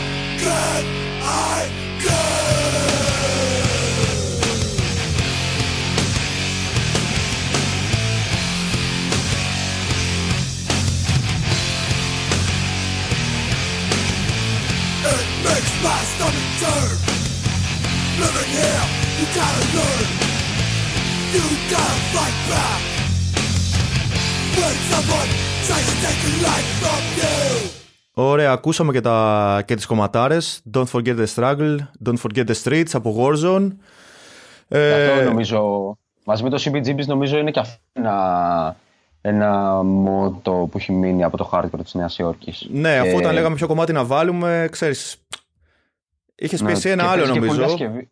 Αλλά λέω ας βάλουμε Ναι. το... Είχα πει το... Είχα Για πει πες. το τέτοιο, είχα πει το It's Your Choice που προσωπικά εμένα μου αρέσει πάρα πολύ αυτό το δίσκο. Αλλά νομίζω είχες δίκιο τελικά ότι Εντάξει, είναι λίγο κλισέ για, για τη hardcore σκηνή, ρε παιδί με αυτό το κομμάτι, αλλά είναι τώρα πώς να το κάνουμε. Ξέρεις, αντικατοπτρίζει και. ε, παίζει full, παίζει full. Ε, Ναι. Warzone, απλά να πούμε rest in peace στο Rabies, τον τραγουδιστή Το Rabies. που Εννοείται. έχει φύγει από τη ζωή από το 1997, αν δεν κάνω λάθος. Ε, Μμ. 11 Σεπτεμβρίου νομίζω το 1997 ε, και είμαστε στα τέλη των 80s ε, αρχίζει μπαίνει και το straight edge ε, α επίσης πολύ σημαντικό Μμμ. που ίσως το ξεχάσαμε είναι και η είσοδος των ε, Bad Brains στην, ε, που στην ουσία ρε παιδί μου εντάξει ε, δημιουργήθηκαν και δράσαν στην αρχή στην Washington, Washington DC, αλλά μετακόμισαν στο, στην, ε, στη Νέα Υόρκη από ένα σημείο και μετά, που ήταν πάρα πολύ επιδραστική αυτή Ναι. η είσοδό τους στη σκηνή. Ε, Βάλανε πο- πολλά στοιχεία μαύρης μουσικής μέσα. ακριβώς, φέραν τη, πολύ τη μαύρη μουσική μέσα στο, μέσα στο hardcore. Ε, μπαίνει και το straight edge. Ναι. Έχουμε το straight edge πάλι από ορμόμενο από την Washington DC, τους φουγκάζει, τους ε, minor threat πρωτο- προφανώς. Ε, και φτάνουμε στα, ε, στα τέλη των 80s. Βέβαια, πολύ σημαντικό και για το straight edge, αλλά και για την νεοερκέζικη σκηνή, είτε- είναι και η εταιρεία Revelation Records, που είναι, Ναι. που είναι ως σήμερα ενεργή. Ε, βγάζει στα τέλη των 80s μια συλλογή New York, New York Hardcore The Way It Is ε, με όλη την αφρόγραμμα της σκηνής τότε ε, και ε, Γενικά η Revelation αγκάλιασε όλο το φάσμα της υποκουλτούρας της Νέας Υόρκης, δηλαδή και αυτό που είναι χαρακτηριστικό σαν compilation, αυτό που λέγαμε με τον Tony Hawk, το ναι, ε, το skate, skateboard. hardcore, που έχει ένα, έχει, ένα, έχει ένα πολύ ωραίο compilation και, με, και το graffiti Ναι, επίσης. εννοείται Δηλαδή, και φαίνεται το στα graffiti. εξώφυλλα, Ε, είναι χαρακτηριστικό αυτό. Και ναι, η Revelation πολύ σημαντική εταιρεία, ακόμα ενεργή, βγάζει, βγάζει κυκλοφορίες. Έχουμε τους Judge, ε, Madball όπως ακούσαμε και προαναφέραμε, που ακόμα είναι από τις μπάντες μεγαθύρια που, που παίζουν παγκοσμίως, περιοδεύουν παγκοσμίως. Δεν νομίζω να σταματήσουν δηλαδή αυτές οι μπάντες, Agnostic Front. Ε, έχουμε τους Burn, μια νέα γενιά δηλαδή συγκροτημάτων που είναι Killing Time, είναι η Burn, είναι Outburst. Ε, Ναι. Πολλές μπάντες. Και σιγά σιγά. Είμαι, είμαι ρόντερ μετά στα 90s που είναι πιο metal. Πιο, όπως μπαίνει και το metal που έχει επηρεαστεί από το crossover γενικά. Ε, της επο- που είναι στην εποχή, δηλαδή το thrashcore, thrash metal, hardcore, ε, ένα μείγμα. Και αυτό φερμένο από Αγγλία, έτσι. Να μην το ξεχνάμε και αυτό. Γιατί και εδώ νομίζω πρέπει να δούμε τη σημαντική διαφορά. Αυ- Διαφορά, βασικά όχι διαφορά, τη σημαντική αρρωγή του, της Αγγλίας στην Αμερικάνικη σκηνή. Ναι, έπαιξε, έπαιξε μεγάλο ρόλο. Το metal, το αγγλικό metal, Μμμ. ναι, σίγουρα, σίγουρα, εννοείται. Ε, και έχουμε και το γενικά το metalcore που μπαίνει. Το metalcore, το, το μεταλλικό hardcore εννοώ, όχι το metalcore που κάποιοι νεότεροι ας πούμε μπορεί να εννοούν τώρα. Είναι, ξέρεις, το, το, το hardcore επηρεασμένο από metal, όπως είναι η Ναι, ναι. Meronder, όπως είπαμε, η, η All Out Όλα War. War. Ε, και, και παράλληλα βέβαια υπάρχει και μια α, μεγάλη ανάπτυξη του μελωδικού hardcore punk που γίνεται πάρα πολύ πιο εμπορικό. Μπαίνει στο MTV, Ναι. σε πακέτα περιοδιών. Είναι οι μπάντες η Shelter, ξέρω εγώ. Ε, Ποιες άλλες. Η Siv νομίζω, με τα μέρη των ε, Siv από Gorilla Biscuits, ναι. Gorilla Biscuits. Εντάξει και οι H2O που για μένα σταδιακά ξεκίνησαν και αυτοί να γίνονται λίγο πιο εμπορικοί. πιο τουλάχιστον, pop, ε. τουλάχιστον σήμερα. Ναι. Ναι, τουλάχιστον σήμερα. Άμα παρατηρήσει κανείς μέχρι και τα social media, ναι. θα δει. Του θα Toby δει Morse λίγο- εκεί πέρα που Ναι, ανεβάζει ναι, ναι. με μαντόνα και φωτογραφίες αλλά Ναι. είναι μπάντα που ρε παιδί μου ε, αγαπημένη και εμένα έτσι το δηλαδή ό- όταν τους, τους έχω Ναι. δει στην αυλία φεύγω με χαμόγελο είναι ξέρεις positive πολύ Σίγουρα, σίγουρα. PMA, PMA. PMA Positive Mental Attitude από Bad Brains βέβαια αυτό ε, Ναι, ναι. και φτάνουμε έτσι σιγά σιγά προς τα τέλη των 90s ε, μάλιστα είχαμε πει ότι θα μιλήσουμε γενικά μέχρι τα τέλη των 90s αρχές 2000 στο συγκεκριμένο επεισόδιο δεν ξέρω επειδή βλέπω ότι τραβάει πολύ μάλλον θα χρειαστεί να κάνουμε και δεύτερο γιατί Ναι, νομίζω ότι είναι ένα καλό όριο το, τα Zeros. ναι, μάλλον θα Νομίζω- χρειαστεί να κάνουμε 2000 μέχρι σήμερα, δηλαδή άλλα τα επόμενα 20 χρόνια κάπως, γιατί υπάρχουν τεράστια και κοινωνικές αλλαγές και πολιτικές και Και μουσικές. ιστορικές, ναι. Και μουσικές σίγουρα. Και μουσικές σίγουρα. Οπότε πάμε να το κλείσουμε, ρε παιδί μου, με έτσι λίγο πιο hip hop. Μμμ, Ε, ναι, ναι, στοιχεία. να περάσουμε στο hip hop Νομίζω ότι- σίγουρα. Τα 90s ήταν ε, ε, δικαιωματικά ανήκουν στη hip hop σκηνη για μένα, ε, στην αμερικάνικη hip hop σκηνή. Όχι ότι το punk και το hardcore ε, υστερούν, αλλά έχουμε μια, μια μεγάλη άνθηση του, του hip hop. Μμμ. Ε, τι λες; Σίγουρα και ήδη από τα 80's ε, το hip hop σε συνάρτηση και με τον graffiti τι- που είχε τεράστια ανάπτυξη τότε ε, είναι, έπαιξε πολύ μεγάλο ρόλο στην πόλη, ρε παιδί μου, στις μουσικές της πολης Αλλά, οκ, τα 90's αποτέλεσαν τώρα τη, τη δεκαετία του hip hop, όπως και της μουσικής βιομηχανίας γενικότερα, να το πω έτσι. Δηλαδή ήταν πολύ στα πάνω της. Είχαν μπει τα κανάλια, MTV, πολυεθνικές, τότε ήταν μετά το grunge. Ναι. ε, Έπαιζαν λεφτά, ρε παιδί μου, γενικά στο, Ισχύει. στη μουσική βιομηχανία. Οπότε εκεί που ξεκινάνε, δηλαδή το 80's, στα 80's, ξέρω εγώ με Grandmaster Flash, Cool Herc, όλα αυτά τα hip hop, το, τα 90's παίρνουν μια, μια άλλη... Βέβαια, τα 80's είχαν πολύ επιρροή και από τη soul, funk. Ε, δεν Ναι. είχαν αυτό το aggressive τόσο πολύ που, είχε, που είχαν τα 90's στο Και- hip hop. Και οι πρώτες, και οι πρώτες παραγωγές νομίζω έχουν αρκετά, είναι αρκετά επηρεασμένες από αυτή τη μουσική, τη πιο άφρο μουσική. Μμμ. Δηλαδή δεν νομίζω ότι μπορεί να, να μην το παρατηρήσει κανείς αυτό, ειδικά σε παραγωγές ε, του Biggie. Ναι. Φαίνεται πάρα πολύ το, το μαύρο στοιχείο στο, στη μουσική, έτσι, στην παραγωγή. Και το στοιχείο των ε, πάλι των από κάτω, έτσι. Όπως είπαμε στην αρχή, το στοιχείο των μεταναστών, το στοιχείο των γειτονιών. Ε, Ναι. Μπορούμε να ακούσουμε Είναι τώρα αυτό που έδωσε... ένα κομμάτι. Για πες. Πες, ναι. ναι. Ε, ο- να ας ακούσουμε το κομμάτι καλύτερα. Ας και ακούσουμε τον πούμε μετά, Biggie, ναι. Notorious Ναι, ας τον B.I.G. που Ready to Die. Είναι ο... ο- Θα προ- πούμε μετά για τον πρωτόλιο Biggie του. βασικά. Ναι. Ας ακούσουμε ένα κομμάτι. Yeah. Yeah.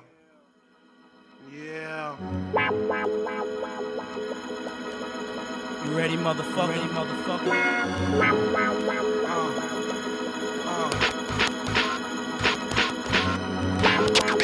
We gon' kill your ass. Kill your ass. I'm ready. As I grab the Glock, put it to your headpiece. One in the chamber, the safety is off. Release straight at your dome. homes, I wanna see cabbage. Biggie Small the Savage, doing your brain cells much damage. Teflon is the material for the imperial. Mike Ripper, girl stripper, the Henny sipper. I drop lyrics off and on like a light switch. Quick to grab the right bitch and make her drive the queue. 45 blocks and texts are expected when I wreck shit. Respect is collected, so check it. I got techniques dripping out my butt cheeks. Sleep on my stomach so I don't fuck up my sheets. My shit is deep, deeper than my grave, G. I'm ready to die and nobody can save me. Fuck the world, fuck my moms played out like a Jerry curl. I'm ready to die.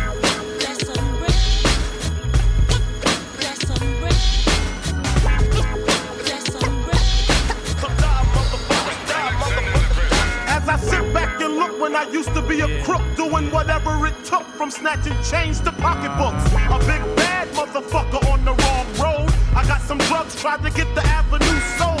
I want it all from the Rolexes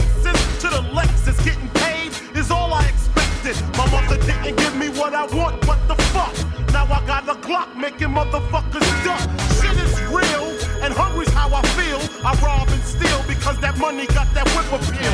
Kicking niggas down the steps just for breath. Any repercussion lead to niggas getting wet. The infrared's at your head real steady. You better grab your guns cause I'm ready. Ready.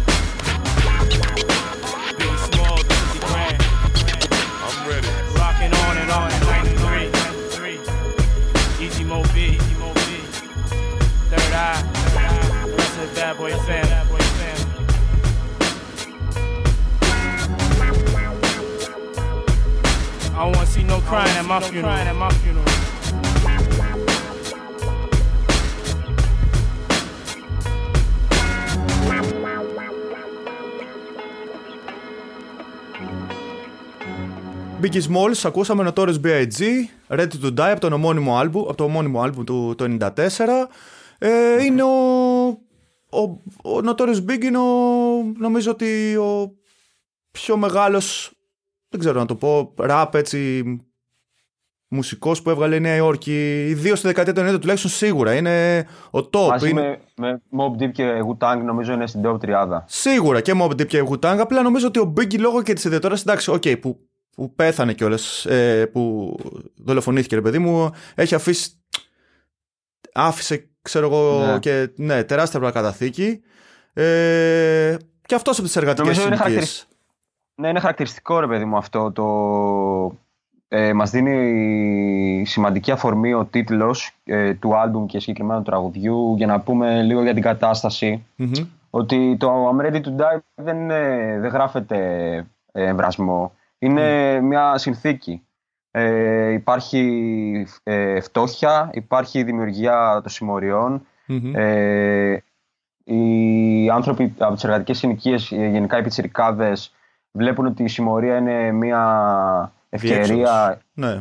ναι, για να μπορέσουν να βγουν από αυτή τη σαπίλα ε, με τρόπο εντάξει, το οποίος δεν ήταν και ο καλύτερος. Πουλούσαν ναρκωτικά κατά κύριο λόγο, όπως το crack που ήταν ε, full διαδεδομένο τότε, ήταν πολύ φθηνό κιόλας. Φτηνά ναρκωτικά, Ε, βαποράκια. Ναι. Ε, ο μόνος τρόπος να, να βγάλουν χρήματα δηλαδή για κάποιους.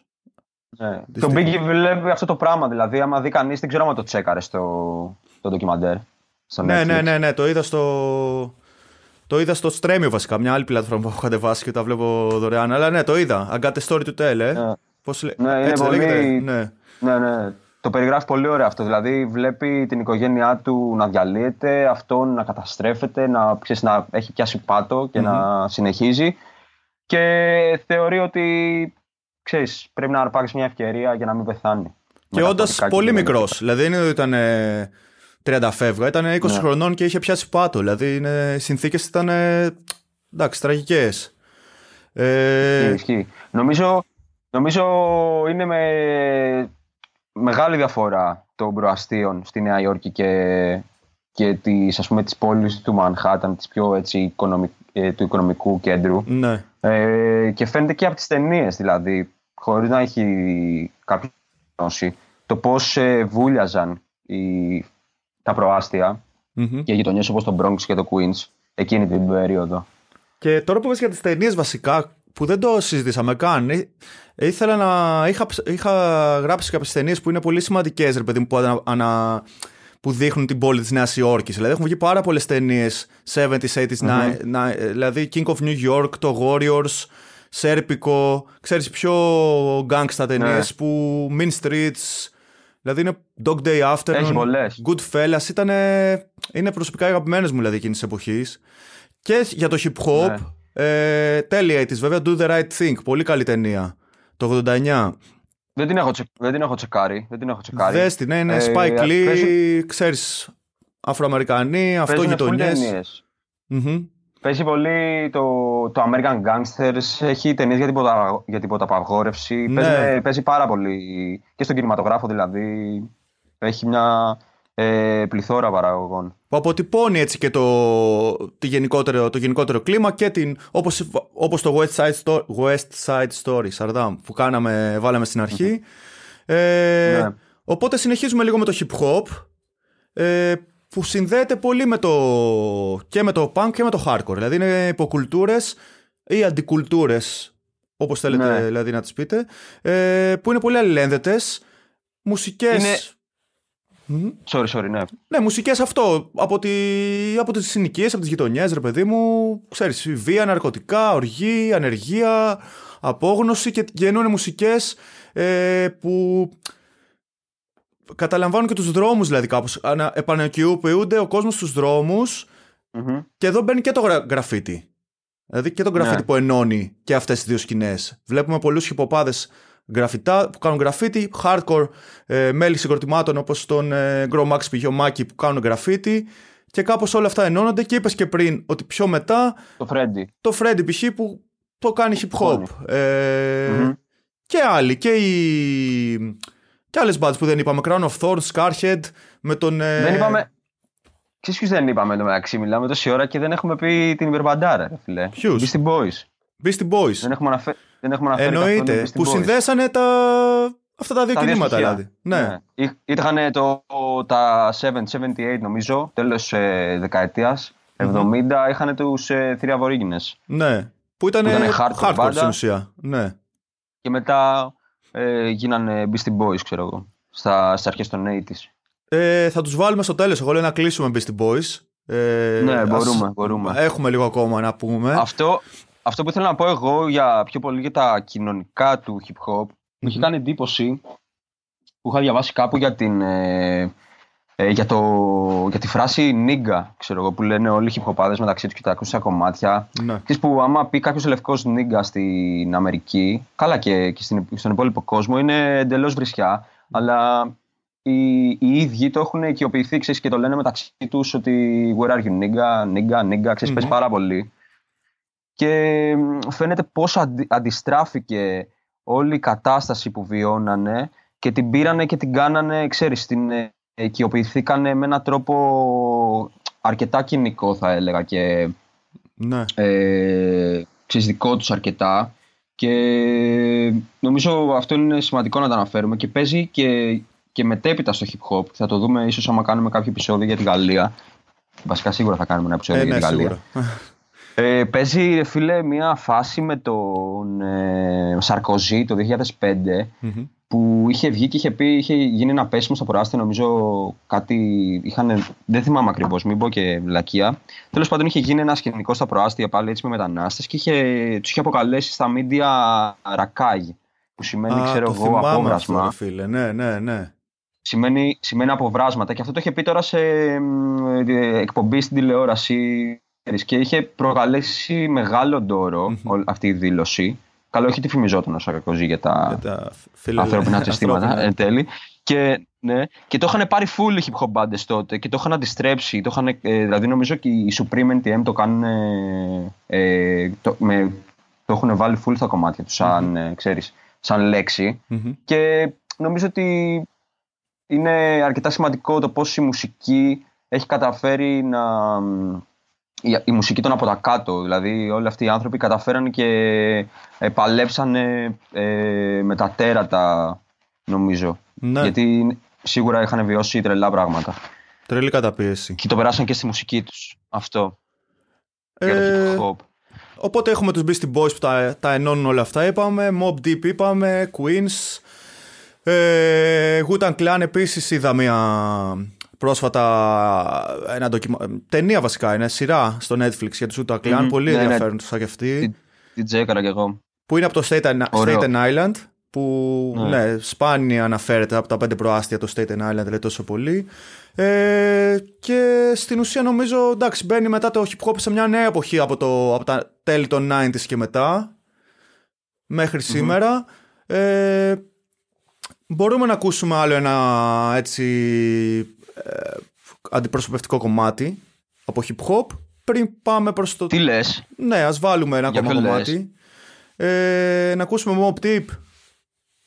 ναι, αφού, αφού τους αναφέραμε κιόλας και Ωραία, βάλαμε και σούπερ. Biggie, νομίζω ότι μπορούμε να πάρουμε ένα deep. Ωραία, ακούμε Mob Deep και επανερχόμαστε.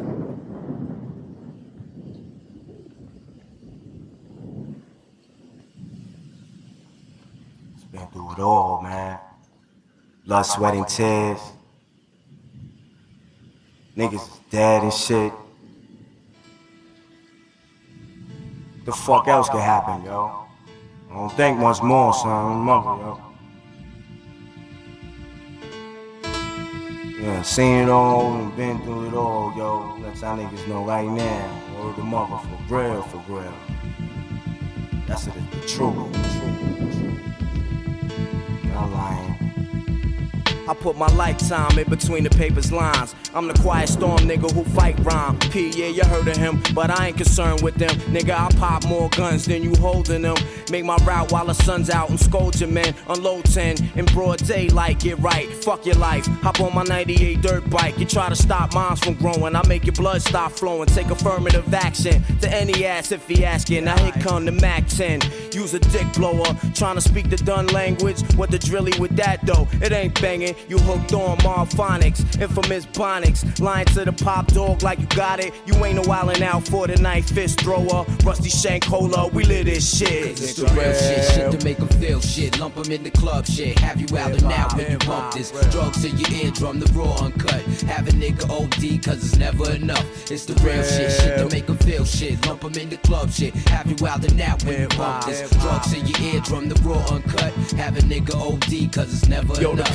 Rock 40 inch cables, drinking white label. My chain hang down on my dick, my piece bang glass tables. Diamonds and guns before the fame, Duke. A nigga like me hold text. Are you the same too? Going through the emotions. A gun holding, long shotguns down my pants leg limping. Killer B, you still living. Even my pops too, he taught me how to shoot when I was seven. I used to bust shots crazy. I couldn't even look because the loud sound used to scare me. I love my pops for that. I love my niggity black. I take the life of anybody trying to change what's left. And through all all of that, a nigga ain't scared to death. All y'all brand new niggas just scared to death. I spent too many nights sniffing coke, getting right, wasting my life. Now I'm trying to make things right. Grand open some gates, invest in the rag business, do things for the kids. The little duns. Build a jungle gym behind the crib so they can enjoy youth. CBRs and VCRs, ATVs and big screen TVs. Nigga, please don't make me have to risk my freedom. We worked our whole life for this. You get your shit beaten. For real. Cause it's the real shit, shit to make them feel shit. Lump them in the club shit. Have you out and out when you bump this? Drugs in your eardrum, the raw uncut. Have a nigga OD, cause it's never enough. It go one, two, three to the fourth. That nigga P double got that shit for y'all's people's the rock to. Stirring up pots of brew in Hell's Kitchen. I chef the impossible to serve hot plates all across the unified states. Sit down and sup with the top rap reps. We the streets just watching boy move diligent. You better walk like the nigga on the tightrope do. Infamous first infantry, first division, fourth mission. First assignment, give them that shit they been missing. My new additions, way bitching. Those that listen, get addicted to my diction. Fuck rhymes, I write prescriptions. For your disease, generic raps just not potent like peas. 1100 cc's on the throttle. I peel off, chest naked on katanas. Spaghetti head mob niggas is full bread, fully blown melanin tone. I rock skeleton bone shirts and verses, but thirst for worse beats. So I can put more product out on the street. Get respect and love all across the board. We've been adored for keeping it raw, nothing less or more. I score every time for sure, while the rest of y'all niggas just nail to the This is real. the real shit, shit to make them feel shit. Lump them in the club shit. Have you out and out when you bump this? Drugs in your eardrum, the raw uncut. Have a nigga OD, cause it's never enough. It's the real shit, shit to make them feel shit. Lump them in the club shit. Have you out and out when you bump this? Drugs in your eardrum, the raw uncut. Have a nigga OD, cause it's never enough. The real. Mob Deep ακούσαμε. Ε, Mob Deep, το Quiet Storm κομματάρα. ναι, κομματάρα. Έχει τρε- τρελή παραγωγή. Και Ε, γενικά και εμένα από τι αγαπημένε μου μπάντε Mob Deep. Γενικά όλη αυτή η hip hop, ο- βασικά τα 90s. Τώρα τελευταία αρχίζω και καταλήγω ότι όλα τα είδη που παίζαν στα 90s, δηλαδή της ακραίας μουσικής, της δικής μας μουσικής, μου αρέσουν περισσότερο από, το, Ναι. από τις επόμενες δεκαετίες, από τις προηγούμενες. Ε, ακόμα punk hip hop, Ε, παιδί μου. hardcore είναι. Για πες, σε διέκοψα. Όχι, όχι, εγώ σε διέκοψα. Ε, ε, ναι. Για πες, πες και θα σου πω, γιατί ίσως το, το κλείσω πιο... Το, το, ε, σε, προκαταλα... σε προκαταλάβω. Ψέματα λάθος, σε προκαταβάλω. Προκαταβάλω. Ναι. Ε, ότι ακόμα ρε παιδί μου το hardcore, hip hop, punk είναι κουλτούρες τώρα πάρα πολύ σημαντικές. Έχουν πολύ μεγάλη σημασία ρε παιδί μου στο, ειδικά σ- στη νεολαία, αλλά όχι τόσο, όχι μόνο στη νεολαία. Ε, κουλτούρες που μιλάνε, την, ιστο- αφηγούν την ιστορία των, των περιθωριακών, των, ε, των καταπιεσμένων, δεν είναι δηλαδή α- αμελητές, είναι πολύ σημαντικές, άσχετα αν πολλές φορές, ρε παιδί μου, τις ε, υποτιμάνε κάποιοι λόγω, ξέρεις, είναι φασαρία αυτή η μουσική, είναι το ένα, είναι το άλλο, δεν είναι τεχνικά σωστά, μπλα μπλα μπλα. Τα, τα φρικιά. Ναι, ναι, τα φρικιά. Ε, επίσης κουλτούρες που βάλανε μέχρι και, και για τα φρικιά που λες, δηλαδή την εξωτερική εμφάνιση και το punk. Είδαμε πώς οικειοποιήθηκε μετά η εξωτερική εμφάνιση το, το punk ήταν από Vivienne Westwood και τα λοιπά. Ξέρω εγώ. τε- Αλλά και το hip hop. Αυτή τη στιγμή το, στη μόδα είναι στην ουσία το hip hop ντύσιμο των 90s 2000 έτσι, δηλαδή ξέρεις φόρμες, φαρδιά, τα Nike Air Force, τέ, Ναι. τέτοια φάση. Ε, Μπορούσες, παιδί μου, να, να νιώθεις ότι ανήκεις κάπου άμα ήσουν διαφορετικός. Ξέρεις και δεν θα σου λέγε κανείς τίποτα. Νομίζω σου δίνει αυτή την ευκαιρία Ακριβώς αυτό, το, Ναι. η σκηνή αυτή. αυτό, την αίσθηση αυτή Δηλαδή- το ανήκει, δηλαδή είναι το πάρα πολύ σημαντικό αυτό που είπες τώρα. Είναι, ήταν πολύ σημαντικό όλο αυτό. Είτε- Ξέρεις, ήταν σκηνές ε, που βασιζόταν πολύ στην αλληλεγγύη, στη, στο να δίνει ένας στον άλλον. Και, ε, Και βγαίνει στα κομμάτια αυτό αρκετά, έτσι, στο στίχο. ε, και, και η δημιουργία μετά των Grus, ας πούμε. Δεν τα αναφέραμε πολύ. Εντάξει, δε- τύπου gangs, crews κυρίως που παίζανε. Ε, Ναι. Έπαιζε στην Αμερική, ρε παιδί, στη Νέα Υόρκη, έπαιζε και το DMS. Παίζαν τα crews που ήταν οι hip που ήταν ε, σε όλες τις πολιτείες, ρε παιδί μου. Είχαν τους εκφραστές τους στη, στη Νέα Υόρκη. Αλλά αυτό πιο πολύ εγώ θα Το το straight edge. το straight Μετά. edge crew. Ε, που εντάξει, κάποια μπλεχτήκανε και με άλλα πράγματα μετά, αλλά ξέρεις, εγώ το λέω πιο από την αγνή, της, μου- από την αγνή μορφή, ότι ανήκουμε όλοι κάπου, ε, μας εκφράζει κάτι κοινό, παλεύουμε για κάτι κοινό, περνάμε καλά. Ε, και επίσης, πολύ σημαντικό ότι η αίσθηση αυτή που νιώθανε, ρε παιδί μου, ότι εκπροσωπούν αυτή της εκπροσώπησης των γειτονιών τους, της, ε, της πόλης τους, της παρέας τους. Ο, Ναι. Βλέπεις παντού δηλαδή το λόγο New York Hardcore ή, ή αντίστοιχα ρε παιδί μου που ξέρεις που δείχνουν ότι Ε, ένας, ένας ευγενής τοπικισμός, ας πούμε. κάπως έτσι, κάπως κάπως έτσι, έτσι, θα το πω. ναι, με, με την Ναι. καλή έννοια όπως το είπες ας πούμε, ευγενής τοπικισμός. Που, έ- που έπαιξε και μια, μια πιο βίαιη κατάσταση αργότερα. Π.χ. θα το δούμε άμα ασχοληθούμε με Βοστόνη, ξέρεις, με Ναι. τα κρού, τότε με Slapshot που είχαν βγάλει το κομμάτι Fuck New York και έχει Ναι. παίξει ένα, ένα πέσιμο εκεί πέρα από το, από το κρού των Agnostic Front. το κομμάτι. Ναι. Ε, Βοστόνη θα κάνουμε σίγουρα, Ε, εντάξει, τώρα θα κάνουμε ένα επεισόδιο για τη Βοστόνη. Δεν ξέρω τώρα ποιο θα είναι το επόμενο επεισόδιο που θα κάνουμε, θα το, θα Ναι. το βλέπετε εκείνη την ώρα μάλλον, δεν ξέρω. Ή Θα κάνουμε και μια, λογικά κάποιο λογαριασμό στο Instagram, κάτι θα έχουμε κάνει μέχρι να... Ναι. Και επίσης, ανά δεκαπενθήμερο έχουμε αποφασίσει ότι θα ανεβάζουμε κάτι. Οπότε, ό,τι είναι θα το βλέπετε με Ναι. Αυτό κάποιο δεν είπαμε, ναι, promo μάλλον- story. Σωστό, σωστό, ένα δεκαπενθήμερο. Ε, πάμε προς το κλείσιμο σιγά σιγά. Ε, Ναι, εγώ, ρε παιδί μου, σε να... θα ήθελα να πω κλείνοντας ότι ε, επειδή έτσι αυτή η εκπομπή θέλει να μπλέκει λίγο τα πράγματα με καλό τρόπο το εννοώ μμμ. και νομίζω ότι το πετύχαμε σε αυτό το πρώτο επεισόδιο. Συγχωρέστε μας και για τα λάθη ή οτιδήποτε άλλο κάναμε και για τα μπερδέματα. Σίγουρα, αλλά νομίζω ναι. πετύχαμε, πετύχαμε να μπλέξουμε αυτό το πράγμα που είχαμε εξ αρχής στο μυαλό μας, τα ιστορικά, κοινωνικά, πολιτικά, με τη μουσική που μας ενδιαφέρει.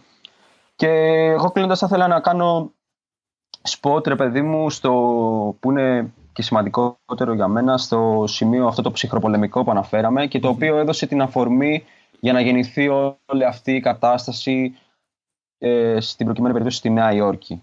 Δηλαδή δεν μπορώ να ξεχάσω ας πούμε, τα, από το μυαλό μου τα 80's Ναι. από την άποψη ότι ρε παιδί μου είχε αρκετή πίεση. Έχουμε την περίοδο του Ρίγκαν από το 81-89, ο οποίος έδωσε ένα, ένα push στα οικονομικά. Έχ- άμα ψάξει κάποιος θα δει ότι ξέρω εγώ, είχε πρόγραμμα Ρίγκανόμιξ το Ναι. λέμε στην ε, ορολογία των οικονομικών. Αλλά ταυτόχρονα ε, γύρισε την κατάσταση πολλά χρόνια πίσω. Δηλαδή έχουμε κινήματα όπως το moral majority, ε, ηθική πλειοψηφία στα ελληνικά, Ναι. που θέλαν να γυρίσουν δηλαδή τη φάση πάλι σε ένα ε, πολύ συντηρητικό καθεστώς με βάση χριστιανικές παραδοσιακές αξίες Μμμ. και αυτό συν την, ε, όλη την αντικομουνιστική προπαγάνδα. Συν αντικομουνιστική, Ε, που είχε συν φα- αντιμεταναστευτική. Συν- σ- Συν όλο αυτό δημιούργησε, δημιούργησε όλη αυτή την κατάσταση. Επίσης ο Ρίγκαν ήταν ε, πολιτικός ο οποίος ε, φιγούραρε ε, σε πάρα πολλές φω- φωτογραφίες με, τη, με την αγαπημένη του Μάργαρετ Θάτσερ. Αυτό θα σου έλεγα Και αυτό τώρα. δεν Είναι ο είναι αντίστοιχος, η αντίστοιχη Θάτσερ της, ε, της Αμερικής. Ναι. Ναι. Καλά, εν τω μεταξύ παίζει, παίζει εξοφιλάρα, εξοφιλάρα από Τσουμπα, ε, Τσουμπα Wamba, δεν ξέρω αν τους λέω καλά, νομίζω καλά τους λέω. Παίζει εξοφιλάρα λοιπόν ε, από δίσκο ε, Another Decade, The Same Old Shit από demos του 83-84 που τους δείχνει δηλαδή σε μια καθ- ε, καθαρά ερωτική σκηνή ας πούμε. Ρίγκαν και, Και Θάτσερ. είναι, είναι, ναι, είναι, κα- είναι αυτό ρε παιδί μου το πράγμα. Είναι το, αυτό το εξώφυλλο είναι το χαρακτηριστικό της εποχής. Δηλαδή ε, τέρμα συντηρητικά καθεστώτα ε, στις ε, δυτικές, ε, ε, μεγάλες δυτικές πόλεις και ταυτόχρονα η ανάδυση, ξέρεις, της κουλτούρας για την οποία μιλήσαμε. Μμμ. Ε, Αυτό από μένα, έτσι, για κλείσιμο, σαν ναι, ναι. ε, γενικότερο συμπέρασμα. Και για τη Νέα Υόρκη κάτι που ήθελα να αναφέρω ε, πέ- έπαιξε μεγάλο ρόλο ειδικά για την, αλ- γιατί είπαμε ότι θα μιλήσουμε μέχρι τα τέλη των 90s ρε παιδί μου αλλά για επόμενο επεισόδιο ίσως είναι πολύ σημαντικό ε, να αναφέρουμε τη, δήμαρχος ήταν ο Ρόντολφ Τζουλιάνι από το 94 μέχρι το 2001 που έπαιξε πολύ μεγάλο ρόλο ιδίως μετά την, ε, στ- ε, στην αρχ- στις απαρχές της 11 Σεπτεμβρίου τις πρώτες μέρες δηλαδή ε, που ξεκίνησε αυξημένη καταστολή, το gentrification, ε, καταπίεση της, των κοινοτήτων των μεταναστών, μουσουλμάνων, μουσουλμάνων κτλ. άλλαξε πολλά από τότε, δηλαδή από το 2000 και μετά άλλαξαν πολλά και στη Νέα Υόρκη. Ε, εκένωση καταλήψεων στέγης, ε, πάρκων, το Tompkins Square Park που ήταν πολύ σημαντικό, το, επίσης το πόσιμο τότε ήταν και κοντά στους GBGBs νομίζω για την, ε, για τη Νέα Υόρκη. Αλλάξαν πολλά από το 2000 και μετά, αλλά αυτό θα το πούμε σε κάποιο άλλο, θα κάνουμε κάποιο άλλο επεισόδιο σίγουρα για το New York Part 2 Ναι, νομίζω σίγουρα. Έχει, πο- έχει πολύ ψωμί Έχει το ψωμί. η επόμενη 20 ετία. Ναι. Ε, Τέλεια. Αυτά νομίζω. Πάμε να κλείσουμε. Θα κλείσουμε μια με, κομματάρα. με Beastie Boys που είπαμε στην αρχή, που είπαμε, όχι στην αρχή, στη μέση της εκπομπής περίπου. No Sleep Till Brooklyn. Ε, ευχαριστούμε. Ευχαριστούμε πάρα πολύ που καθίσατε, σπαταλήσατε. Μια μισή κάποια ώρα ή πόσο για είναι να δεν μας ξέρω. ακούσετε. Να πούμε και, και Ναι, δεν στο ξέρω πώς θα αρχίσει το S, S Recording στο στούντιο που μας ε, βοηθάει στο να κάνουμε αυτό το εγώ ας πούμε, Ευχαριστούμε στο, πάρα πολύ, παιδιά. στο Βόλο Θανάσης Αθήνα ε, ξέρεις γεφυρώνει αυτό το χάσμα Ναι. τώρα το, το τεράστιο μέσα στην πανδημία Και άλλο ένα μεγάλο ευχαριστώ. Νομίζω ότι αξίζει στο φίλο μας, το Greece, που επιμελήθηκε το εξώφυλλο, το, το logo της εκπομπής. Ε, εντάξει, νομίζω μας έχει βοηθήσει πάρα πολύ και τους δύο μας. σε- Εννοείται, σε project εννοείται. Που Ο έχουμε Chris- τρέξει προσωπικά. ε, θα επιμελείται το αισθητικό δούμε. κομμάτι μάλλον του podcast σε Ναι, οτιδήποτε όποιος θέλει να, να, τσεκ- ναι, να τσεκάρει για τη σελίδα του ε, στα social media, Live Trap Designs, νομίζω ε, αξίζει. Και εγώ τους Εννοείται. στέλνω την αγάπη μου και τα ευχαριστώ μου. Ε, αυτά. Ε, τα λέμε σε δύο εβδομάδες πάλι λογικά. Ε, να είστε Ευελπιστούμε καλά. να τα πούμε σε δύο εβδομάδες. Να προσέχετε και Ευχαριστούμε πολύ. think positive. Don't forget the struggle, don't forget the... Έτσι. No!